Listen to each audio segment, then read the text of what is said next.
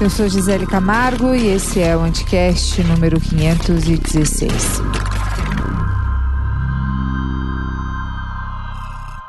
É, para Venezuela, para Cuba, Coreia do Norte, ninguém quer viajar, né? Ouvi esse fim de semana? Respondi entre os dentes que, ah, para Cuba, até que eu gostaria bastante de ir. Fazia muito tempo que a minha família, por parte de pai, não se reunia. Desde 2018, o tema política virou um tabu e as brigas ganharam um espaço virtual. Eu amadureci bastante nesse processo, perdi um primo de Covid com quem eu não falava por causa de discussões no Facebook envolvendo Lula e Bolsonaro. E no fundo a gente sabe que as questões são mais profundas do que Lula e Bolsonaro, são mais complexas do que só duas lideranças políticas. Só que diante da morte, sei lá, eu gostaria de ter conduzido a situação de outra forma. E não que dependesse só de mim, né? Mas gostaria de ter feito a minha parte. Mas tem coisas que não vão mudar. Eu não mudei o meu posicionamento político, não vou mudar o meu posicionamento político e confesso até que me questionei em algum momento ou outro, mas daí eu olhei para quem estava comigo, para quem estava nas trincheiras ao meu lado e realmente me senti ao lado certo da história. Bom, eu fui para a festa de uma tia de coração aberto, língua controlada e muito decidida a não falar de política. Havia até um certo acordo velado, silencioso, que tirava Lula e Bolsonaro da conversa. Já nos parabéns, um primo meu muito debochado disse baixinho perto de mim: Bora puxar um olê, olê, olê, olá, lula, lula. Dei um beliscão nele, a gente riu um pouquinho e seguimos. Bom, tudo muito bem, tudo muito bom. Tira foto, come coxinha, come brigadeiro, faz fofoca, relembra a infância, dá risada. Ai, uma verdadeira delícia.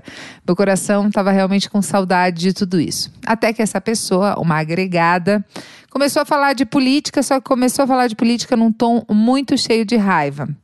Eu, hahaha, é, tava levando tudo em tom de brincadeira, né? Faz um comentário aqui, esclarece uma situaçãozinha ali, mas não me apegando muito firme ao que ela estava falando.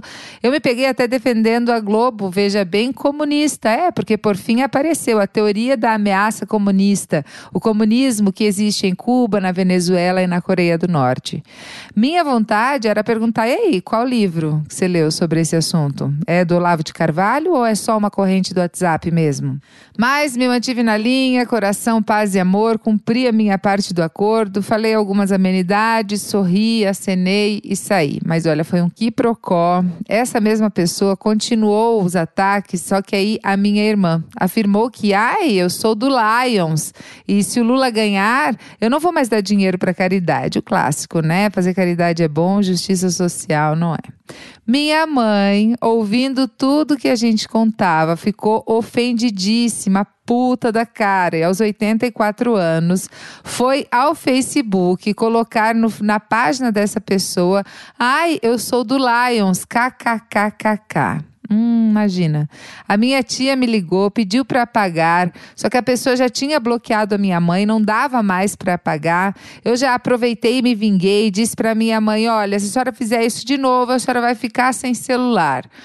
Foi um fuzuê, minha prima me mandou mensagem dizendo: Olha, tá um clima tão ameno que quem sabe no próximo fim de semana eu faço uma outra festa. Ainda bem que a minha família tem o recurso do deboche. Um clássico, né? Da família brasileira de 2022. Mas eu confesso que uma coisa me surpreendeu: foi ver o comunismo tomando ares de fantasma de novo. Não que tenha deixado de ser, e nem acho que no fundo, no fundo, seja realmente esse o problema, esse o medo. A pessoa em questão não deve ter nenhuma informação sobre o que é o comunismo além do vídeo do velho da van falando um monte de mentira no WhatsApp. Mas esse medo é bastante real entre os brasileiros e continua bastante real entre os brasileiros, como mostrou uma pesquisa realizada pelo Instituto Datafolha no fim do ano passado. Segundo essa pesquisa, 44% dos entrevistados temem que o Brasil possa virar comunista após as eleições desse ano. A maioria que afirma ter medo de um Brasil comunista é eleitora do Bolsonaro, como não poderia deixar de ser. Além do Olavo de Carvalho, que fomentou toda essa discussão, o comunismo é o inimigo maior de Bolsonaro. Nossa bandeira jamais será vermelha, afirma o bundão, mantendo um inimigo comum, mas que de fato nunca nem chegou perto do Brasil. E aí que entra uma dificuldade, porque como é que se combate um inimigo que não existe? Como é que se combate ou se discute com a irrealidade, com algo que é quase paranoico, com uma mentira? Brasil 2022, se ainda não te chamaram de comunista, fica esperto. Pode ser que você não seja um bom sujeito. E tá valendo se te mandarem diretamente para Cuba, Venezuela ou Coreia do Norte.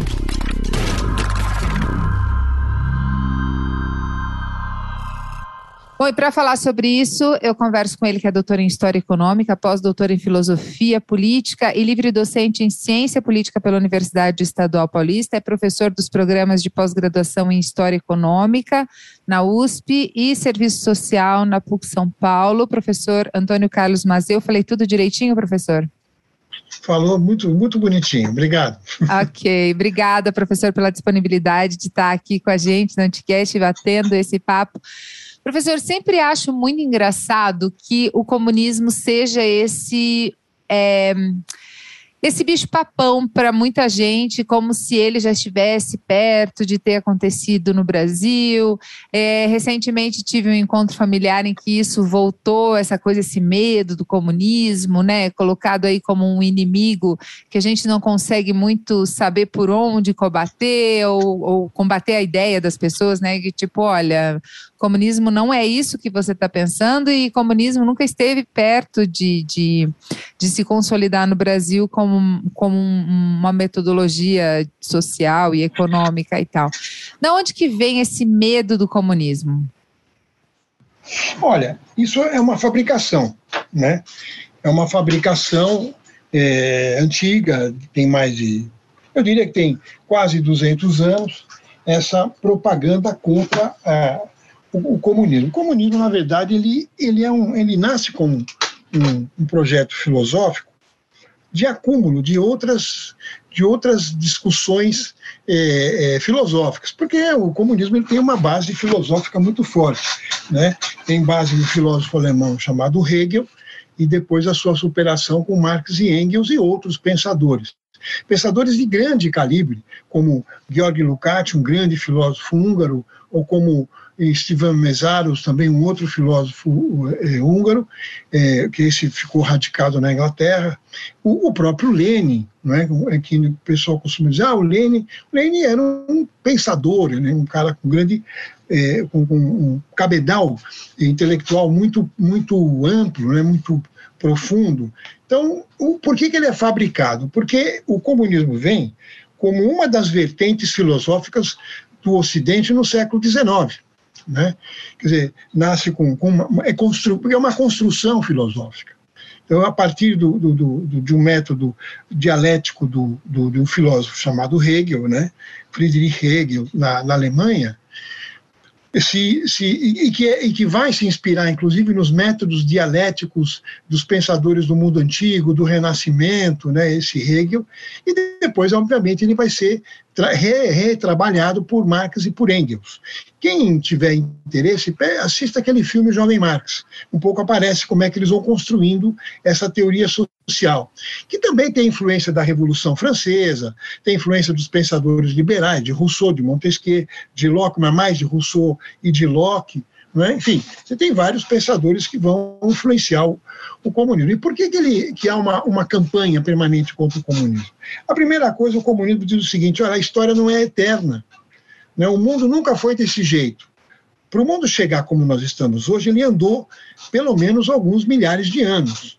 Né? E nunca o capitalismo foi a única forma eh, social, forma socioeconômica que regeu o, o, mundo. Antes disso, houve outras formas eh, eh, econômicas, formação sociais, formas eh, sociometabólicas, ou se quiser, modos de produção. Né? Desde o, daquele, daquelas formas eh, eh, antigas das tribos, não é? As tribos originárias, que não, que não são só as tribos da nossa América, as tribos que, que, que vão gerar o Homo sapiens, que o Homo sapiens que vai sair, vai espalhar pela, pelo mundo, né? são formas tribais, até as sociedades, passando por sociedades babilônicas, passando pela sociedade egípcia, pelos gregos antigos, pelos antigos romanos, pela Idade Média. Cada um desses períodos é uma forma econômica e que o mundo viveu muito mais tempo fora do capitalismo do que no capitalismo. Se nós pensarmos, o capitalismo aí tem por volta de a sua construção eh, tem mais ou menos 500 anos, começa lá no século a crise do feudalismo, lá pelo século XIV, você já tem algumas formas eh, de capitalismo se estruturando e o capitalismo mesmo industrial tem uns 250 anos, mais ou menos né, que é o que a gente está vivendo hoje. Então é muito pouco tempo se você pensar na história humana que é milenar. Né? Só de escrita nós temos aí uns 6 mil anos, né? e de civilização temos quase 10 mil anos. Então, a gente viveu muito mais sociedades não capitalistas do que sociedade capitalista. E por que, que o capitalismo é, é, ele é emblemático? Primeiro porque o capitalismo é uma sociedade que desenvolveu muito tecnologia, força produtiva, indústrias. Né? Então, ele foi importante no sentido de, de modernizar. Imagina, nós em, em 300 anos andamos muito mais do que a humanidade andou em milhares de anos, mas não foi por causa do capitalismo. Ainda que o capitalismo tenha um papel importante, foi por causa do desenvolvimento da ciência que o capitalismo eh, eh, possibilitou, porque ele é, uma, ele é a única economia do mundo, a primeira economia do, da, da, da, da história da humanidade, que articula produção com, com técnica e conhecimento, com desenvolvimento científico. Só que é o seguinte, tem lá um, um problema, né? nem tudo é, é, é, é são rosas. Né? O capitalismo, para ele poder se desenvolver, ele tem que ter como fundamento a exploração do trabalho do outro. Então, uma minoria vive do desfrute do trabalho da maioria. E um desfrute que nem sempre é um desfrute civilizado, né? basta a gente olhar o Brasil. Né? Quer dizer, um arroxo salarial, o cara trabalha muito, trabalha mais do que 8 horas por dia, 12 horas por dia, para ganhar um salário de R$ 1.500, R$ 2.000, né? e cada um desses caras vão gerar um, um montante enorme, uma, uma riqueza até absurda. Se a gente pensar, esses monopólios que têm trilhões, 4 trilhões de, de, de, de, de dólares, né? É, é, para que, que serve isso? Quer dizer, serve para quê? Para a vaidade de um, do, dos proprietários, dos acionistas? É? Então, o comunismo diz o seguinte: olha, o capitalismo é a última forma da humanidade que, para poder se desenvolver, vai explorar o trabalho alheio. O que, que é o comunismo? Vem de comunidade.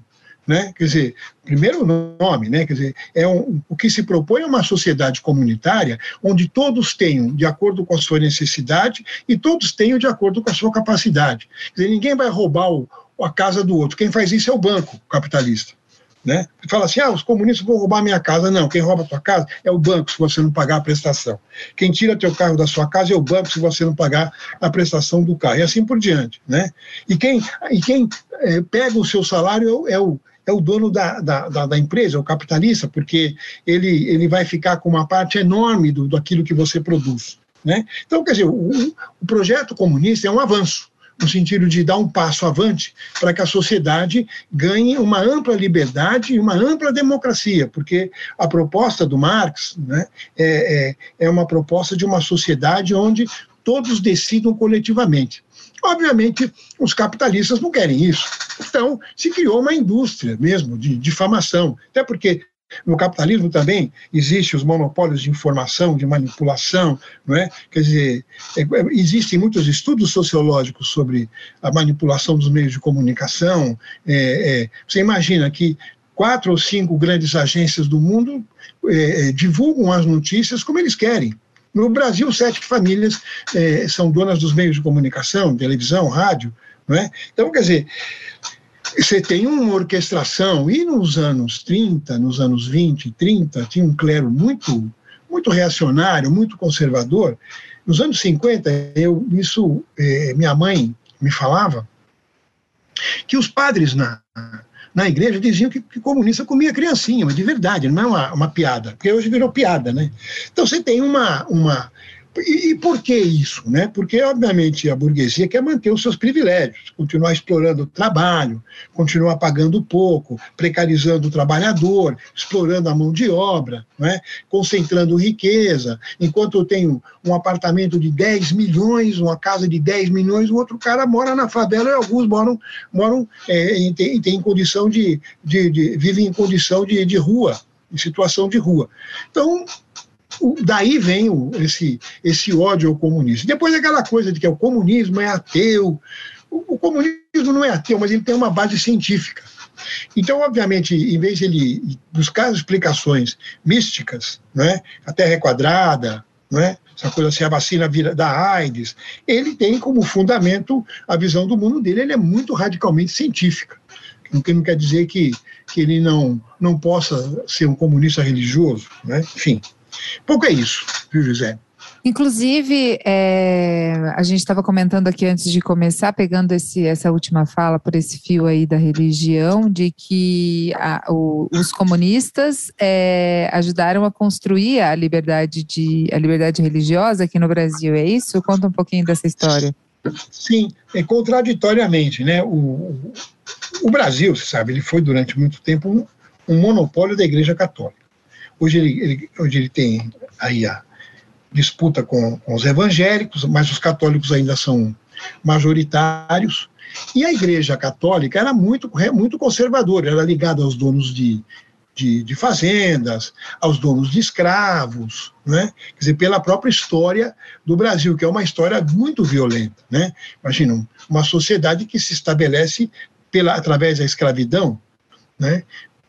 Você imagina que são só 130, 140 anos, mais ou menos, chutando aqui por baixo, que nós abolimos a escravidão. E o processo de abolição da escravidão foi um processo brutal, porque se, se faz a lei, a lei Áurea em 1888, né? E essa lei ela não integra esses ex-escravos, ex-escravizados no processo produtivo, marginaliza, coloca eles fora e vai buscar trabalhadores explorados que estavam vivendo situações de miséria na Europa, o que explica a imigração europeia para o Brasil.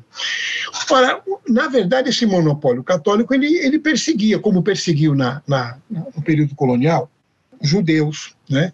perseguia os, os, os protestantes, os, os, os, os evangélicos, é porque não, os evangélicos não são somente os neopentecostalistas, existem luteranos, existem, enfim, é, é, anabatistas, né, outros, outros, outros ramos do, do, do, dos evangélicos. E perseguia também, né, e principalmente perseguia religiões afro-brasileiras, não só a religião dos, dos negros brasileiros, né, afro-brasileira, mas também a religião indígena né, é, estigmatizava, perseguia, prendia, prendia até a escola de samba. Né? Tem a famosa história da Vai Vai, que é uma escola de samba aqui de São Paulo muito famosa, que quando a Vai Vai saía nos anos 40, né, para fazer o seu carnaval, a polícia ia atrás acompanhando o desfile da Vai Vai. Os comunistas sempre tiveram muita tolerância, na, os comunistas brasileiros em particular, eu quero dizer isso, né? Porque quem são os comunistas brasileiros? Né? Quanto tempo eles existem? Os comunistas brasileiros é, é, é, existem desde 1922.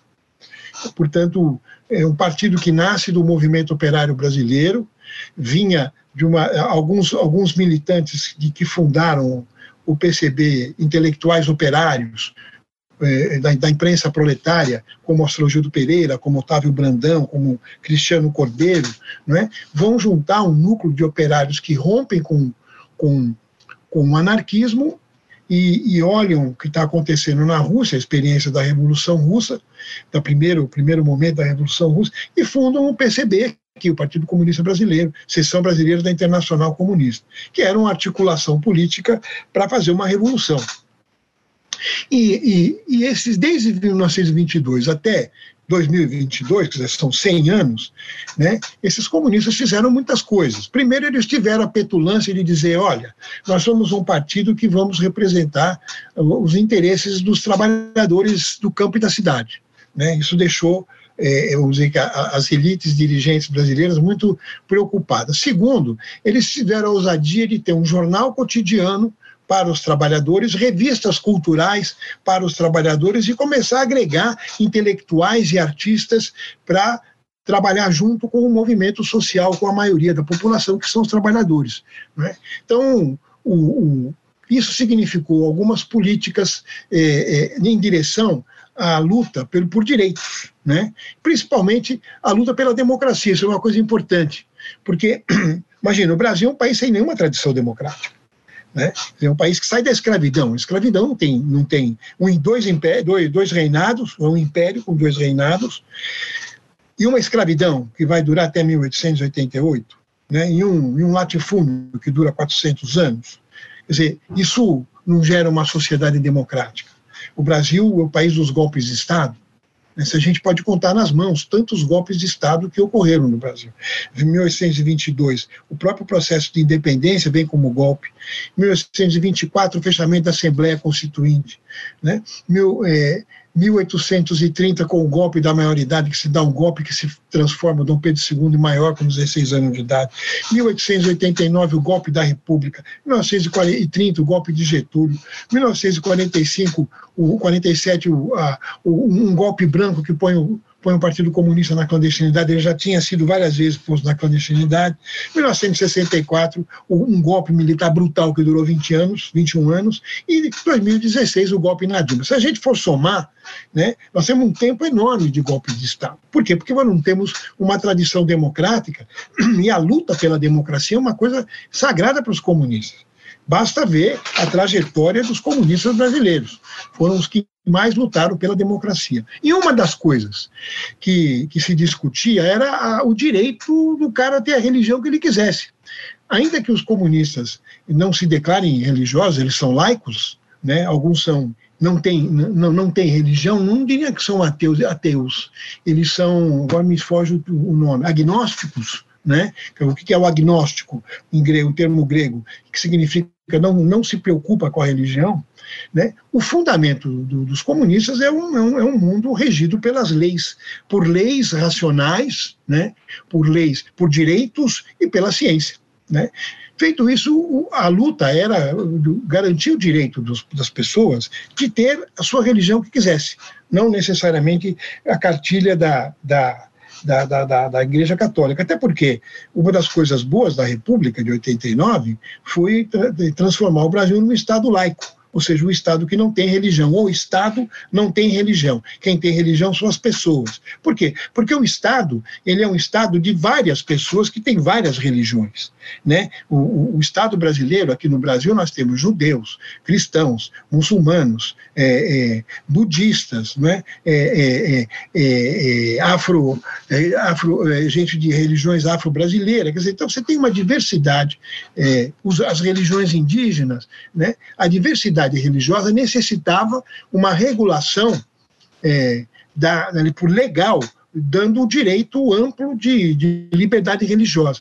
E o PCB, na sua bancada constituinte de 1945, porque você tinha uma Assembleia Nacional Constituinte que saía de uma ditadura, o Brasil, né? Então você tem uma Assembleia Nacional Constituinte. E ali o PCB, através do seu deputado federal Jorge Amado, que era o escritor, né, que era deputado pelo Partido Comunista Brasileiro, apresenta a lei de liberdade religiosa. Então, uma das coisas que é, é uma grande conquista da, da, da, sociedade brasileira é essa lei de liberdade religiosa apresentada pelo PCB. Logo depois ele é posto na, na, na clandestinidade de novo. Mas uma das outras leis importantes que o PCB vai fazer é o 13 terceiro, é o direito a férias. Né? Então, quer dizer, são são lutas que o PCB, os comunistas, por que, que eu falo PCB? Porque durante muito tempo só teve um partido comunista, que foi o PCB. Né?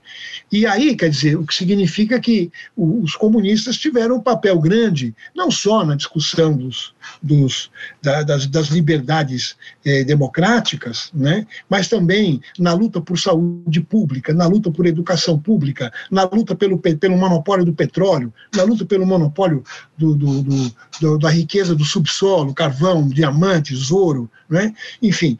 E na luta também pela proteção dos povos originais. Teve muito um papel muito importante na construção da reserva do Xingu, junto com, com os irmãos Vilas Boas. Então, o PCB foi um partido que lutou muito pela democracia. nunca, nunca apoiou. Né? E, e quando o PCB? Tem muita gente que fala assim, ah, mas em 35? 35 houve um levante. O primeiro não era um levante do Partido Comunista, era um levante da Ação Nacional Libertadora. Segundo, é, os comunistas faziam parte dessa Ação Nacional Libertadora, mas era contra o golpe de Estado do Getúlio. Então tem que entender isso, né? que era um levante que, que, que, propunha, inclusive, a democracia no Brasil. Então é isso, um pouco da, da trajetória das lutas democráticas e quando houve a ditadura civil-militar, que durou 21 anos, o PCB foi um dos principais opositores da ditadura e pagou muito caro por isso. Tivemos centenas de militantes assassinados, sequestrados, tivemos sete membros da direção nacional do partido assassinados, que até hoje, agora já descobrimos, alguns foram queimados num, nos fornos de uma usina no Rio de Janeiro, outros foram assassinados aqui em São Paulo, num lugar que chamava Casa da Vovó, onde as pessoas, eles eram torturados até a morte depois esquartejados e jogados no Rio, aqui no interior de São Paulo. Então, quer dizer, os comunistas pagaram caro pela luta pela democracia. Então, então a gente não aceita e tem combatido esse, esse rótulo de que nós somos contra a democracia e contra a liberdade, muito pelo contrário.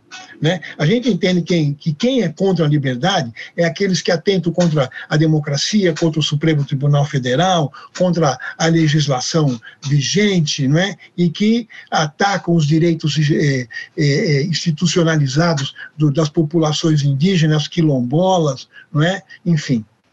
Para mim, esses são contra a liberdade, que atentam contra a democracia, que querem caçar, cercar o Congresso, que querem fechar o, o Supremo Tribunal Federal. Esses são os que lutam contra a liberdade. Nós somos ao contrário, lutamos pela liberdade.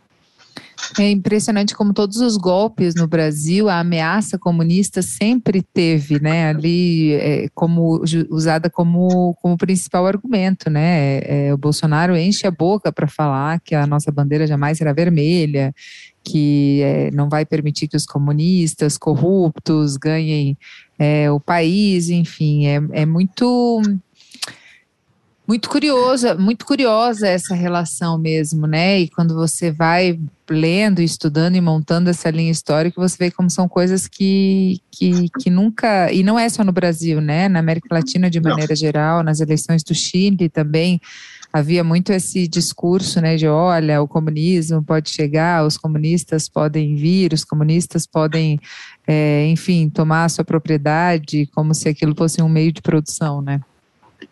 Tem uma coisa importante, esse, esse discurso é um discurso da América Latina. Né? É o discurso do Pinochet. É, interessante que é o discurso dos caras que mais atentam contra a democracia. É o discurso das ditaduras do Uruguai nos anos 70, 60, 70, das ditaduras argentinas nos anos 60, 70, do Pinochet, é o discurso da ditadura militar brasileira, né? É o discurso dos que são contra a ditadura. Aí eles vão dizer o seguinte: mas veja, é, na Rússia se matou milhões de pessoas. Hoje, hoje mesmo eu estava vendo na TV francesa uma, uma. Porque hoje nós estamos vivendo aqui, né, eu vou aproveitar dessa questão da guerra da Rússia com a, com a Ucrânia, lembrando que a Rússia não é mais socialista, Putin não é um comunista, Putin é um conservador, é um católico e é um anticomunista. Né? Lembrando isso. Mas se tenta sempre ligar o Putin ao, aos comunistas porque ele é russo. Não é, não é porque o cara é russo, o cara é comunista. O Putin, o Putin, aliás, foi parte do grupo que desmontou a experiência socialista que, na, na União Soviética, na ex-União Soviética, que se esgotou. Então, eu digo o seguinte: houve experiências no mundo socialistas interessantes, mas como todas as experiências, mas o capitalismo tem 500 anos, se contar da sua formação até ele se transformar em capitalismo industrial. São 500 anos. Se você pegar a experiência mais antiga da, da, da socialista, socialista, porque não é comunista, eu vou explicar a diferença.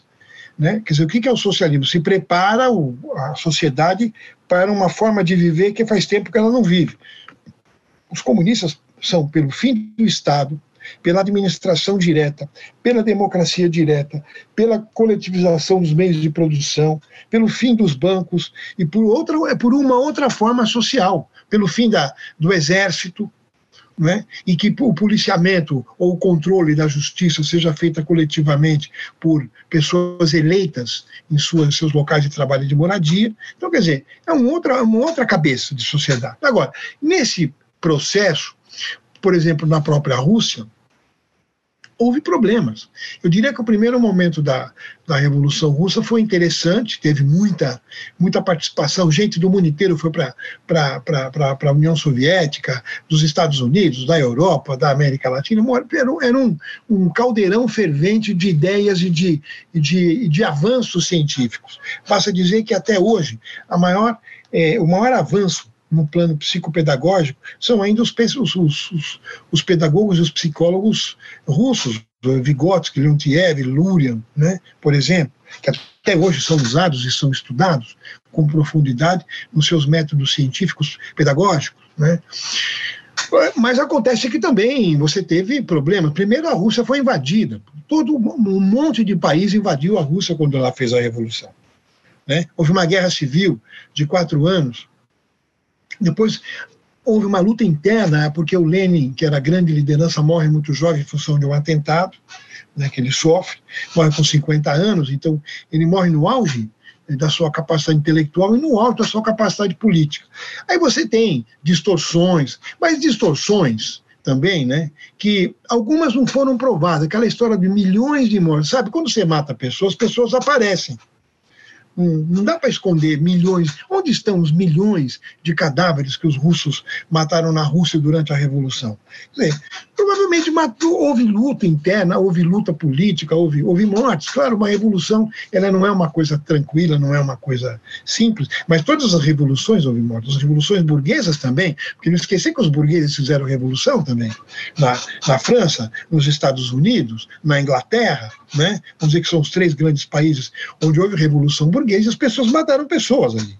Né? Tanto na Inglaterra, foi uma guerra entre exércitos, né? o Cromwell contra os exércitos absolutistas, como na França, os, os, os revolucionários, os jacobinos, né? contra a aristocracia e a burguesia, e nos Estados Unidos também. Né? Lá foi uma revolução eh, nacional e uma revolução anticolonial, né? onde eles também mataram pessoas. Eu só assistiu assistiu o Patriota, ainda que seja um, um filme um pouco, vamos dizer assim, é, apologético, mas o que acontece no Patriota é o que acontecia mesmo na Revolução dos Estados Unidos. Né? Então, o que significa o que é a Revolução da Independência? Né? O que significa que as revoluções criam distorções.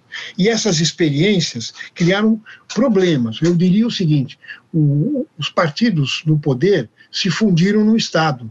Isso é muito complicado. Né? Eu diria que a única experiência grande socialista que está vigindo tem Cuba, né? Onde Cuba você tem uma, é incrível, né? uma ampla liberdade de, de opinião, de fala, para que se tenha uma ideia.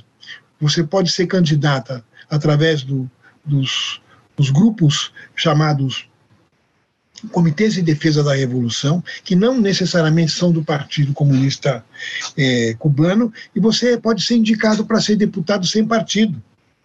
Isso existe em Cuba. Né?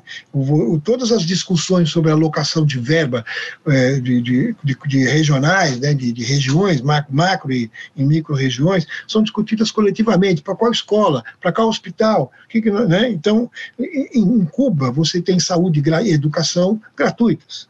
E você tem direito garantido de alimentação e habitação. Cuba é pobre, é pobre, mas também ele vive desde de 59, desde 60, ele vive um, um bloqueio brutal dos Estados Unidos que nem remédio eles conseguem comprar. Por isso que eles se transformaram num grande país de produtor de remédios e de vacinas. Né? Agora, essas revoluções elas têm problemas. E essas experiências, por, por exemplo, elas criaram condições de que as pessoas tivessem emprego, pleno emprego, tivessem moradia, tivessem educação e cultura e saúde né? Então, é, é, era muito comum, e eu, quando eu era mais jovem ainda, cheguei a, a visitar países socialistas. Né? Na Polônia eu conheci um, um professor, eu, eu conversava muito com ele, ele era um senhor, eu era um jovem, de, vinte e poucos anos, e ele dizia assim, olha, vamos conversando, eu estava fazendo um curso com ele, e, e, ele dava um curso de economia. E a gente conversando em inglês, ele dizia, vamos comigo andando que eu preciso buscar minha filha. Ah, pois não. E sua filha faz o quê? É, a minha filha faz balé. Pô, professor, ele falou, pois é, e meu pai era metalúrgico. Né? Quer dizer, era uma, uma sociedade onde a filha de um metalúrgico estuda balé, toca violino, é, vira professor, vira o que você quiser, né? No sentido que porque você tem um aparato do Estado. Mas, ao mesmo tempo, teve problemas também, né? Nada humano é perfeito. Mas eu acho que os, esses acúmulos positivos que, que, que, ficaram, eles são também é, absorvidos por, por essa nova geração de comunistas, da qual eu, me, eu quero me enquadrar, né? uma geração é, 68, eu sou famoso 68, geração 68, né? E, e, essa geração, eu era muito jovem, 68, mas eu era de um, já um, um garoto que militava no, na juventude comunista, né? E, e ali eu acho que a gente absorveu muitas experiências, entendendo o seguinte: não basta falar que você é democrata. A democratização da sociedade ela tem que ser uma democratização, é, é, ela tem que ser horizontal e vertical. Né? Tem que ir para baixo, tem que ir para cima e tem que ir para os lados. Então não adianta você falar, vivo num país como os Estados Unidos, vivo num país democrático, onde meia dúzia vai, de, de, de famílias detém a riqueza geral do, do, país, e onde a maioria, porque a gente tem que entender que os Estados Unidos tem uma bela propaganda de si, mas a maioria dos estadunidenses moram, são, trabalham precariamente, você tem um contingente enorme de pessoas que moram em trailers, você tem uma enorme população em situação de rua, você tem um racismo tão violento quanto o nosso, porque aqui é um país do racismo violento, do racismo estrutural, lá você também tem, não é? Então você tem uma, uma pequena classe média que vive relativamente bem, oscilando, hoje ela tem emprego, em 2008, quantos perderam na crise de 2008, quantos perderam as suas casas que não conseguiram pagar, né? A maioria mora em casa de madeira, né? Pensar isso, casas de madeira, não em casa de alvenaria, casas de madeira, e um contingente enorme vive em trailers. Né? Então, o Deus fala, eu sou democrata, mas a democracia ela tem que passar pelo acesso à cultura, pelo acesso a, ao padrão de vida razoável, civilizado. Os Estados Unidos não tem saúde pública, aqui, inclusive, é melhor, porque aqui tem o SUS. E graças ao SUS a gente conseguiu é, corrigir a, a, o absurdo do, do, do, do, que foi feito no governo, no governo Bolsonaro né? mais de 600 mil mortos, quase 650 mil mortos. Né? E lá nos Estados Unidos não tem SUS. Lá você vive e, não, e não tem aposentadoria. Então você trabalha a vida inteira, tem que fazer uma poupança. Para você poupar para poder viver razoavelmente velho, você tem que guardar 30% do teu salário. Os Estados Unidos não, não tem saúde pública, então você tem que pagar plano de saúde. O teu plano de saúde ele é escalonado. Fala assim, olha, eu trato aqui tal doença, tal doença, pneumonia. Se você tiver câncer, precisa pagar mais, um plus. Se você não tem no seu plano o, o tratamento de câncer, você vai para o hospital, os caras te põem na rua. Tem uma história famosa aí de uma senhora negra, aí, alguns anos atrás, que morreu na porta do hospital porque não tinha, não tinha no plano dela, não tratava é, é, doenças cardíacas. Ela morreu de um infarto sentada numa cadeira, no meio de um, inverno de Nova York, que a gente sabe que não é um inverno qualquer um inverno extremamente gelado. Então, quer dizer, não, adianta falar, sou democrata. Eu sou democrata, mas você não vota direto nos Estados Unidos. Estou pegando aqui o, o exemplo, né, que fala, nós somos os, os democratas, né? Nós somos os americanos e os democratas, como se a América não fosse composta por 36 países e como se nós aqui não fôssemos americanos também. Mas eles são os americanos e os democratas. Só que os democratas não votam direto no presidente da República, eles votam num colégio eleitoral, que é composto por pelos partidos que têm poder nos Estados Unidos, que, aliás, o país maior que eles se chamam de maior democracia no mundo, são, é regido por dois partidos, o democrata e o republicano, que se alteram no poder. Então, não basta dizer que você é democrata.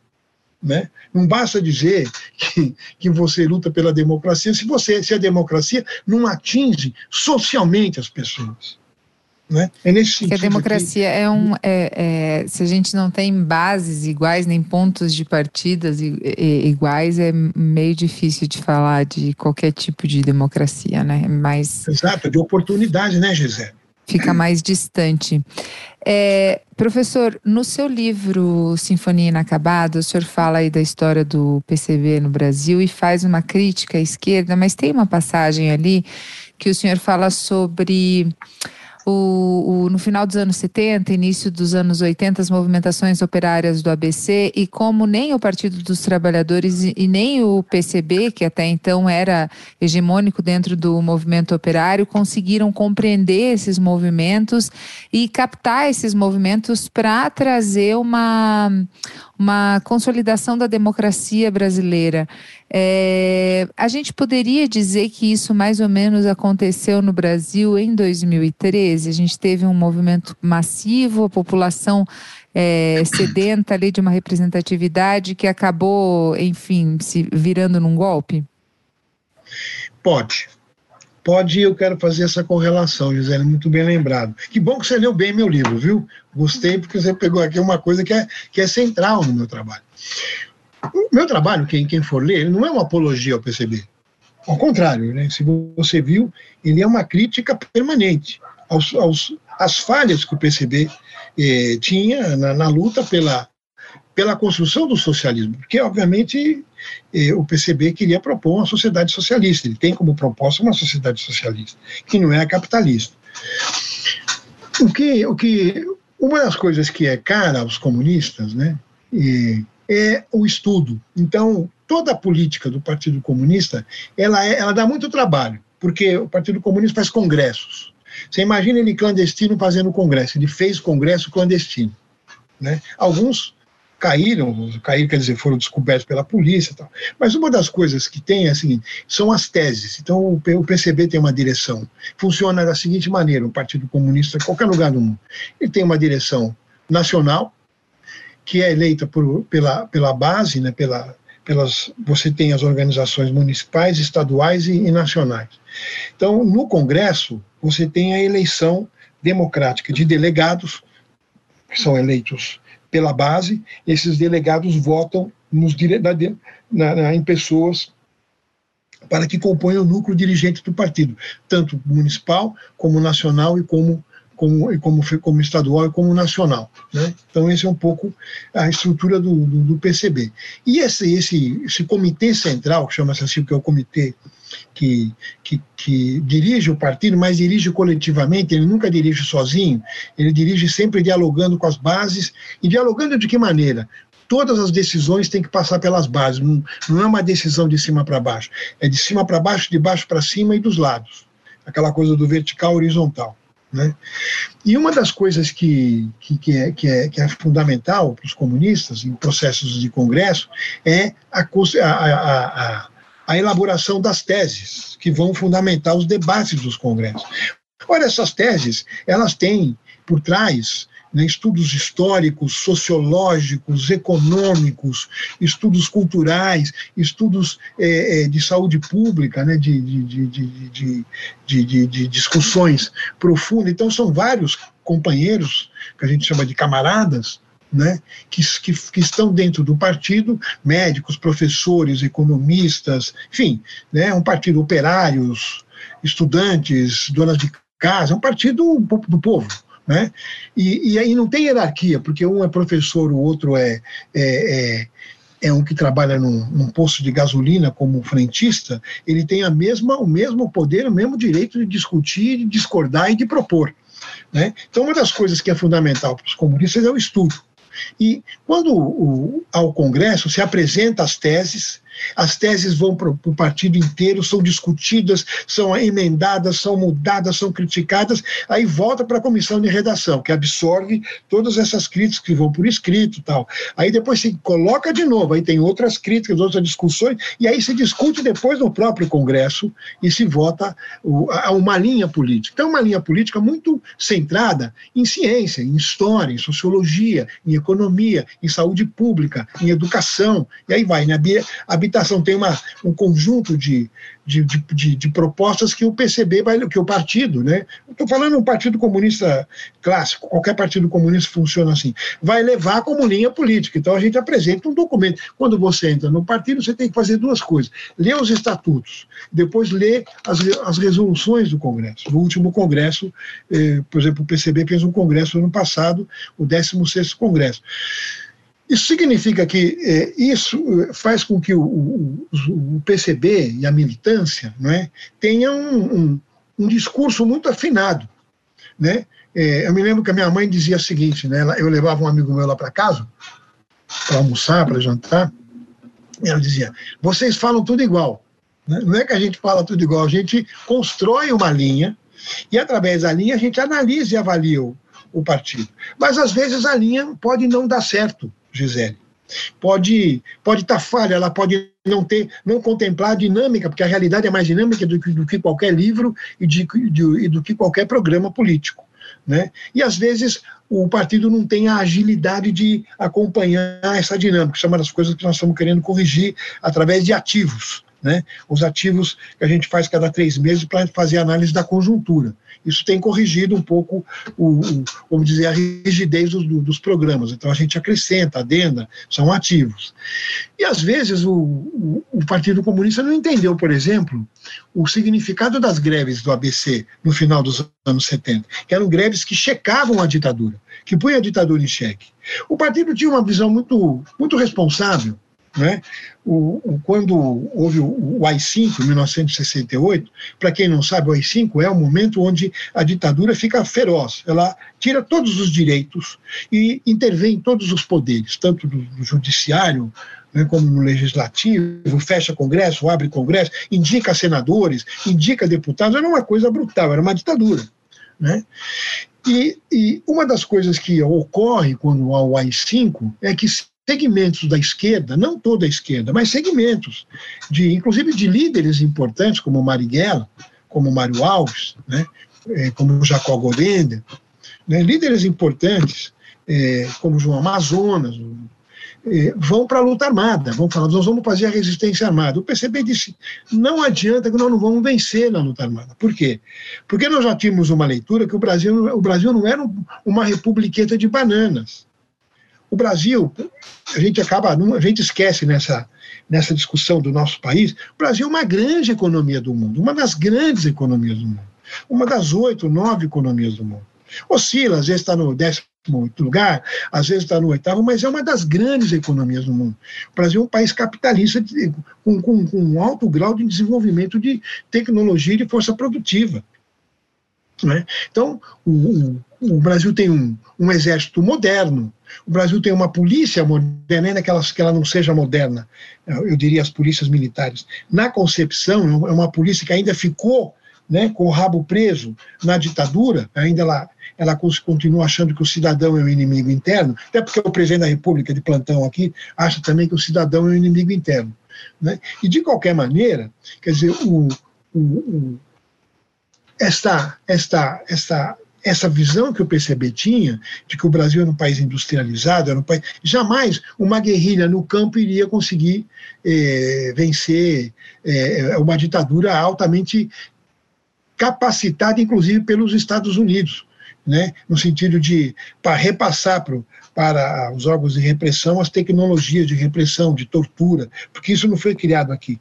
Né? Tirando o pau de arara, que é genuinamente nacional, todas as outras técnicas vêm, não, não dos Estados Unidos, para quem para vai se assustar agora, mas vem da França, que na guerra de independência da Argélia desenvolveu uma série de, de formas de repressão, inclusive de torturas, que foram usadas na América Latina.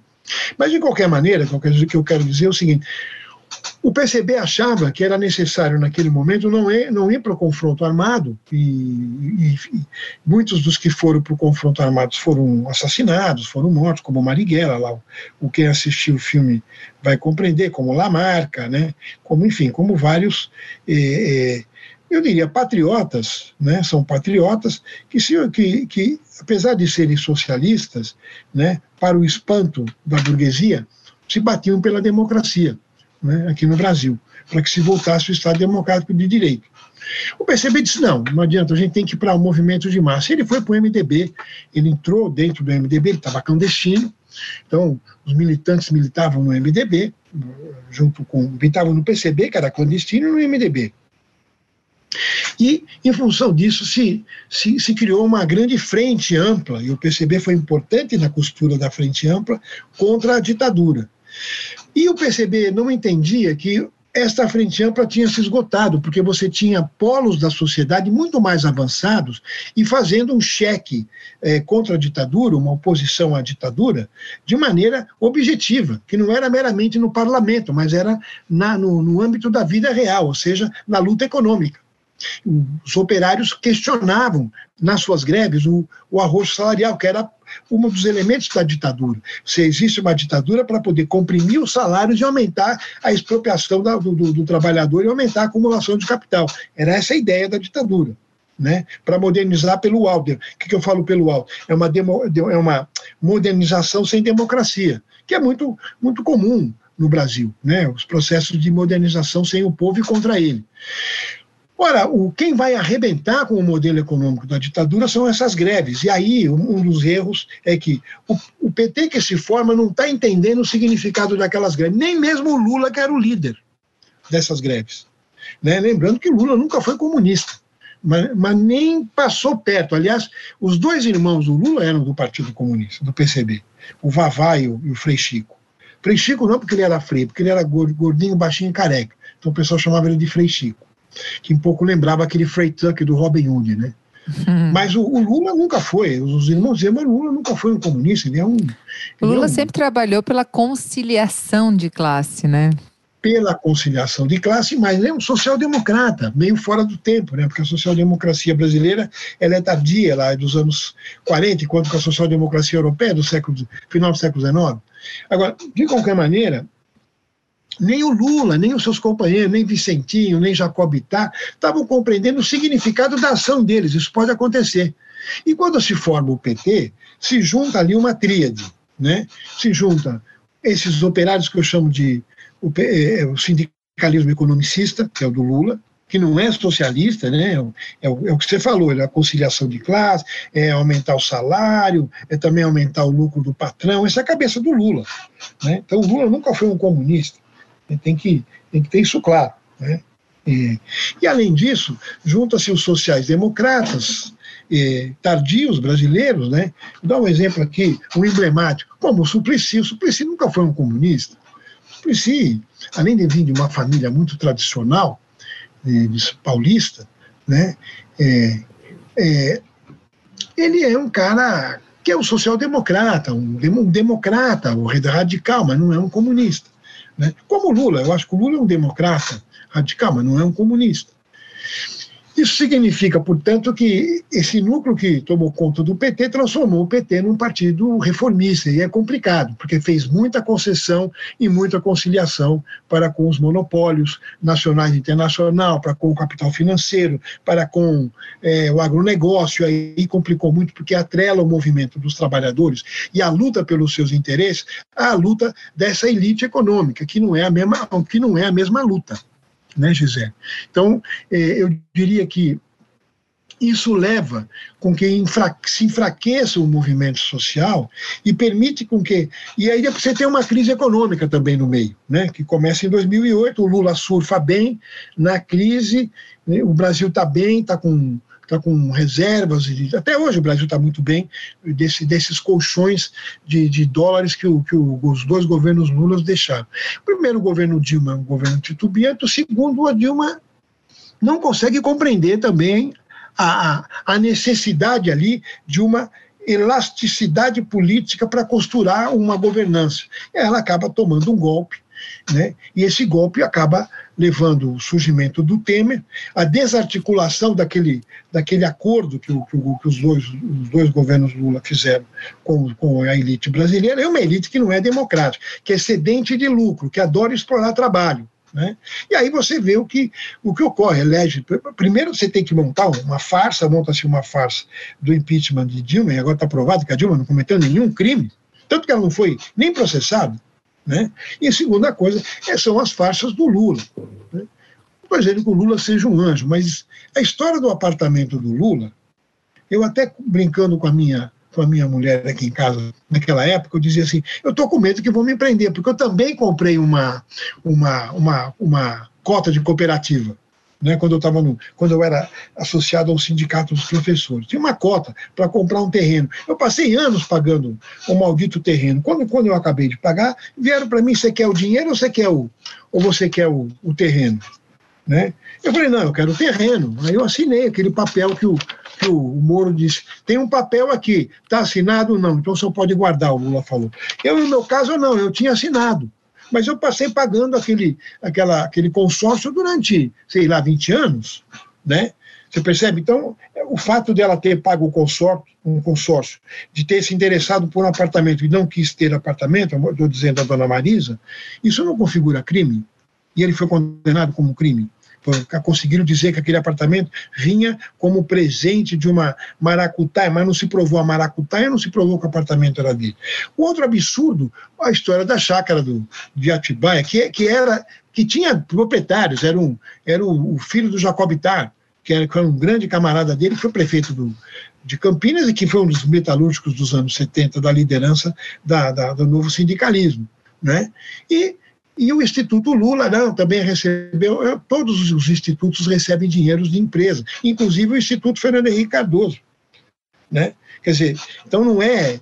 Conclusão, se, se, se provou também que não só os tribunais que julgaram eram incompetentes, mas como as acusações eram acusações não, que não eram robustas. Mas isso foi o quê? Foi trama do golpe para que, na saída do Temer, se tivesse ali o, o Bolsonaro com toda uma estrutura, inclusive da grande imprensa, a grande imprensa que hoje é contra ele, era favorável. Né? Cobria as passeatas lá na Paulista, né? o pessoal de camisa da seleção, não sei o quê. E aí, Lula preso, né? que mesmo assim a vitória do, do, do Bolsonaro não foi uma vitória tranquila, porque ele perdeu para os votos brancos e nulos, e teve também os votos do Haddad. Né? E em cima de que projeto político? De meter a mão no fundo público, por isso que ele vai nomear o Guedes, né? E quem é o Guedes? Guedes não é um economista, porque a gente tem que entender assim: existe economista e existe cara que entende de banco. Pode até ser um economista, mas é um economista que entende de banco. O economista é o cara que entende de sociedade que constrói políticas públicas, constrói um projeto para o país, um projeto econômico, um projeto social, um projeto de desenvolvimento, de modernização tecnológica, de fortalecimento das universidades e do ensino público, para você poder ter cérebros para desenvolver tecnologicamente, industrialmente um país. E você tem um cara que tem como ideia meter a mão no fundo público, privatizar a, a, a, aposentadoria, que que ainda bem que não, não conseguiu fazer tudo como, como ele queria, porque já tinha feito isso no Chile. Para quem não sabe, Paulo Guedes foi um dos assessores do governo Pinochet, nessa questão da, da, da do desmonte da Previdência Social, né, onde os velhinhos se matavam nas ruas porque não, não tinham como, como viver com, com a aposentadoria que era apresentada para eles. Né, Paulo Guedes estava nessa articulação. Paulo Guedes eh, fortalece o, o, o um, um agronegócio e desmonta as leis trabalhistas. Esse foi o tripé que se elege o, o Bolsonaro. Mas fora isso, ele não conseguiu soldar um bloco não conseguiu soldar um bloco. Você teve um retrocesso na industrialização, você teve uma, um aprofundamento da crise econômica, um empobrecimento do país e um enriquecimento dos setores do agronegócio. Né? Então, um pouco da condição é essa. Desculpe se eu falei demais, Gisele. Imagina, é, não, é que vai se pintando um cenário e daí você, é, nesse momento, a solução é o nome do Lula, é o que me parece mais viável, enfim, é o que me parece. Mas a gente sabe de novo que vem essa questão da conciliação de classe, mais uma vez a gente se distancia dessa verdadeira revolução. É, qual seria um momento para uma revolução comunista? Ela só existiria se pegando em armas? O que, que se o que, que se discute hoje no PCB como um futuro para um futuro, uma, possi uma possibilidade de um futuro comunista no Brasil? Para a gente ir encerrando a nossa entrevista. Gisele, eu vou te responder em dois em dois tempos. O primeiro o seguinte: não houve, não existe ainda, não houve no mundo um país comunista. Houve países socialistas que é o primeiro momento, onde você tem um Estado, o Estado organiza a economia, como, por exemplo, você tem na China. Né? É, às vezes que tem o maior número de bilionários do mundo, né? É uma coisa é, bem contraditória. Assim. Contraditório, mas são bilhões de pessoas que não passam fome. Sim. Por exemplo, né, um bilhão e, e não sei quantos milhões que não passam fome. Mas ali é um processo de transição, exatamente o socialismo é uma transição, porque ele é híbrido, ele tem elementos do capitalismo e elementos já do comunismo. Mas o mundo comunista, porque o comunismo ele destrói, ele, ele, ele acaba com o Estado, ele acaba com o exército, ele recompõe, ele recria uma polícia comunitária, né? ele, enfim, ele acaba com, com propriedade privada do, da, das indústrias e, e, dos meios de produção. Não tua casa, a casa é tua. A casa vai ser sempre tua, tua casa é tua e você vai mandar nela, ninguém vai entrar, quem rouba a casa dos outros é banco. Eu sempre falo isso para os meus alunos. Né?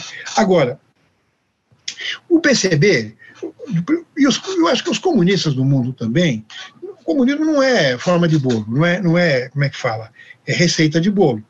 Né? A, a proposta do comunismo é uma proposta para o futuro, é uma proposta generosa né, do, da humanidade, porque é a, a gente chama de emancipação humana da exploração do homem pelo homem, homem pelo homem aqui no sentido da humanidade, né? De, de o ser humano explorar o outro ser humano. E, na verdade, quer dizer, o PCB tem uma visão é, muito diferente da visão, por exemplo, do PT. Né? O PCB tem uma visão, inclusive, do PCdoB. O PCdoB é um partido que nasce em 62 como racha do PCB. Né? E é o PCdoB, quer dizer, que a gente conhece. Nós temos uma visão diferente do PCB e do PCdoB. Né? A gente acha que, nesse momento, é necessário que você consolide, primeiro, um grande e poderoso movimento social. Não tem uma, uma, uma, não é uma receita de bolo, tem que ser assim, assado. A gente não sabe se uma, uma revolução pode ser uma revolução de veludo, né?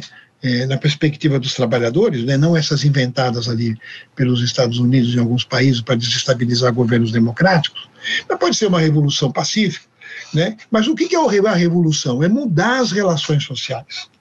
Né? Isso que é uma revolução. Não necessariamente você vai fazer isso com luta armada, né? mas é necessário, nesse momento, construir um grande polo socialista no Brasil, programar, o que quer dizer programático? Né? Com, com uma análise política, com uma, uma análise de fundo da realidade brasileira, que é o que eu chamo de teses, né, e resoluções, né, textos que, que, que aprofundem a, uma análise do Brasil, quais são as necessidades, e hoje em dia a gente até, até aponta essas necessidades.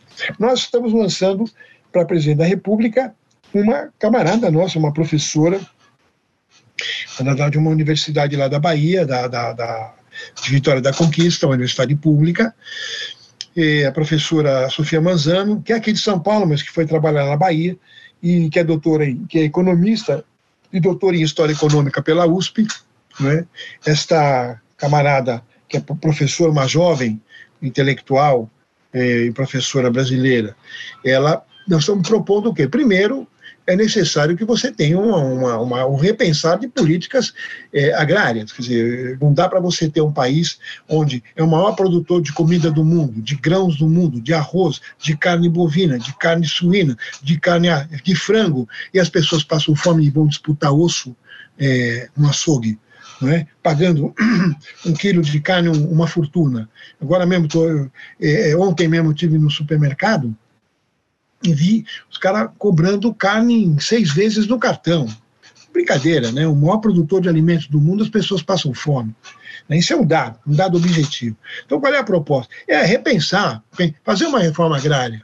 Reforma agrária que significa tirar terra de, de, pequeno proprietário, né? mas é regular a terra de grande proprietário. Né? É dar o direito para que você tenha a construção de agriculturas fundamentadas em núcleos coletivos, através das famílias que se organizam coletivamente, para atender às necessidades, por exemplo, dos cinturões, cinturões urbanos. Não quer dizer que nós vamos acabar com a, com, a, com a grande economia agrária, porque ela é uma fonte de riqueza. Mas nós vamos regular.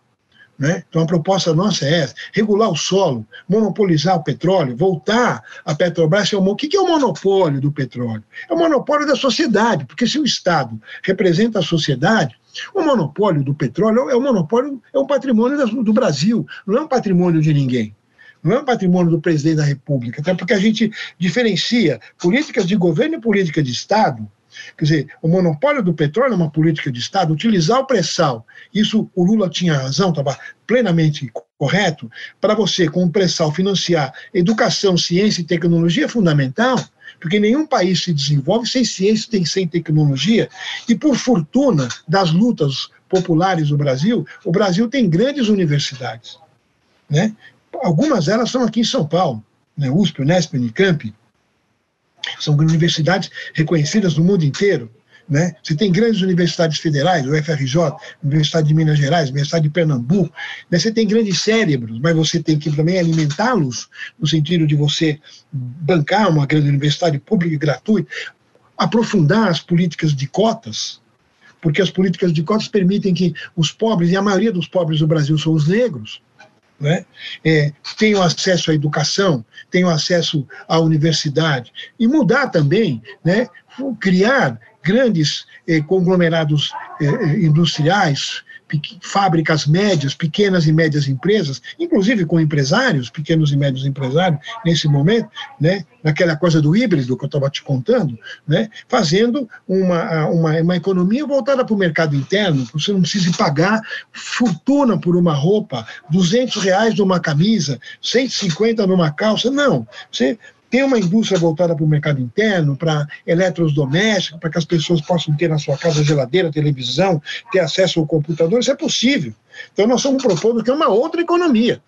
Né? Não estamos propondo aqui para expropriar ninguém, mas é uma outra economia, obviamente, taxar fortunas, taxar heranças, não é a herança do vovô, tem lá 200 mil reais, estou falando dos bilhões das heranças milionárias dos empresários e dos, e dos financistas brasileiros. Né? É, você ter uma política é, importante de moradia, você tirar as pessoas da rua. Né? Aqui em São Paulo, numa canetada, com alguns milhões de reais, você tiraria essas pessoas da rua, acabaria com Cracolândia. Né? Você ter uma saúde pública forte, você ter uma educação pública forte. Então, é o que nós estamos propondo no nosso programa, né? É, o controle social da sociedade, que a sociedade tenha mais poder, né? É, repensar o, a eleição de juízes, a o juiz hoje ele é indicado por um, ele é uma coisa autocrática, você não tem democracia na eleição de juízes, né? Até a grande democracia do mundo, que não é tão democrática assim nos Estados Unidos, os juízes são eleitos. Né? Então, quer dizer, a gente está pensando aqui em alternativas. É, a, a Sofia Manzano vai é, no momento que ela estiver fazendo nossos, nossos programas, nossas, nossas propagandas eleitorais, ela vai apontar aqui aquilo que o PCB coletivamente construiu como uma proposta de governo, trazendo o quê? As forças popular, populares. A gente é contra essa história do, da conciliação de classe que o Lula quer estar tá propondo fazer. Né? Então, no primeiro turno, nós estamos apresentando Sofia Manzano, professora Sofia Manzano, para tentar uma alternativa democrático, popular para esse país. Legal, professor. Quem quiser saber um pouco mais aí da história do Partido Comunista Brasileiro e saber um pouco mais da história do comunismo no Brasil, pode encontrar informação no seu livro Sinfonia Inacabada, da editora Boitempo, né? Isso. E a Sinfonia Inacabada é uma história, né? Mas você tem, você sabe que a bibliografia sobre o PCB no Brasil é imensa. Você tem um monte de livros sobre o PCB, mas tem o site, entra no site do pcb.org, né? Acho que é .org.br, né, em geral. É, é. Um pcb.org ou .org.br, não vou saber de cabeça, mas vai lá, tem, tem documentos com livre acesso, clica, leia, né? Enfim. Quem quiser saber Legal. mais, tem que estudar mais um pouco também. Tá joia. Obrigada, professor, pelo tempo e pela disponibilidade em estar aqui com a gente, tá joia? Gisele, eu que agradeço eh, a entrevista. E agora estou te olhando, tô, quero ver você para te dar um tchau.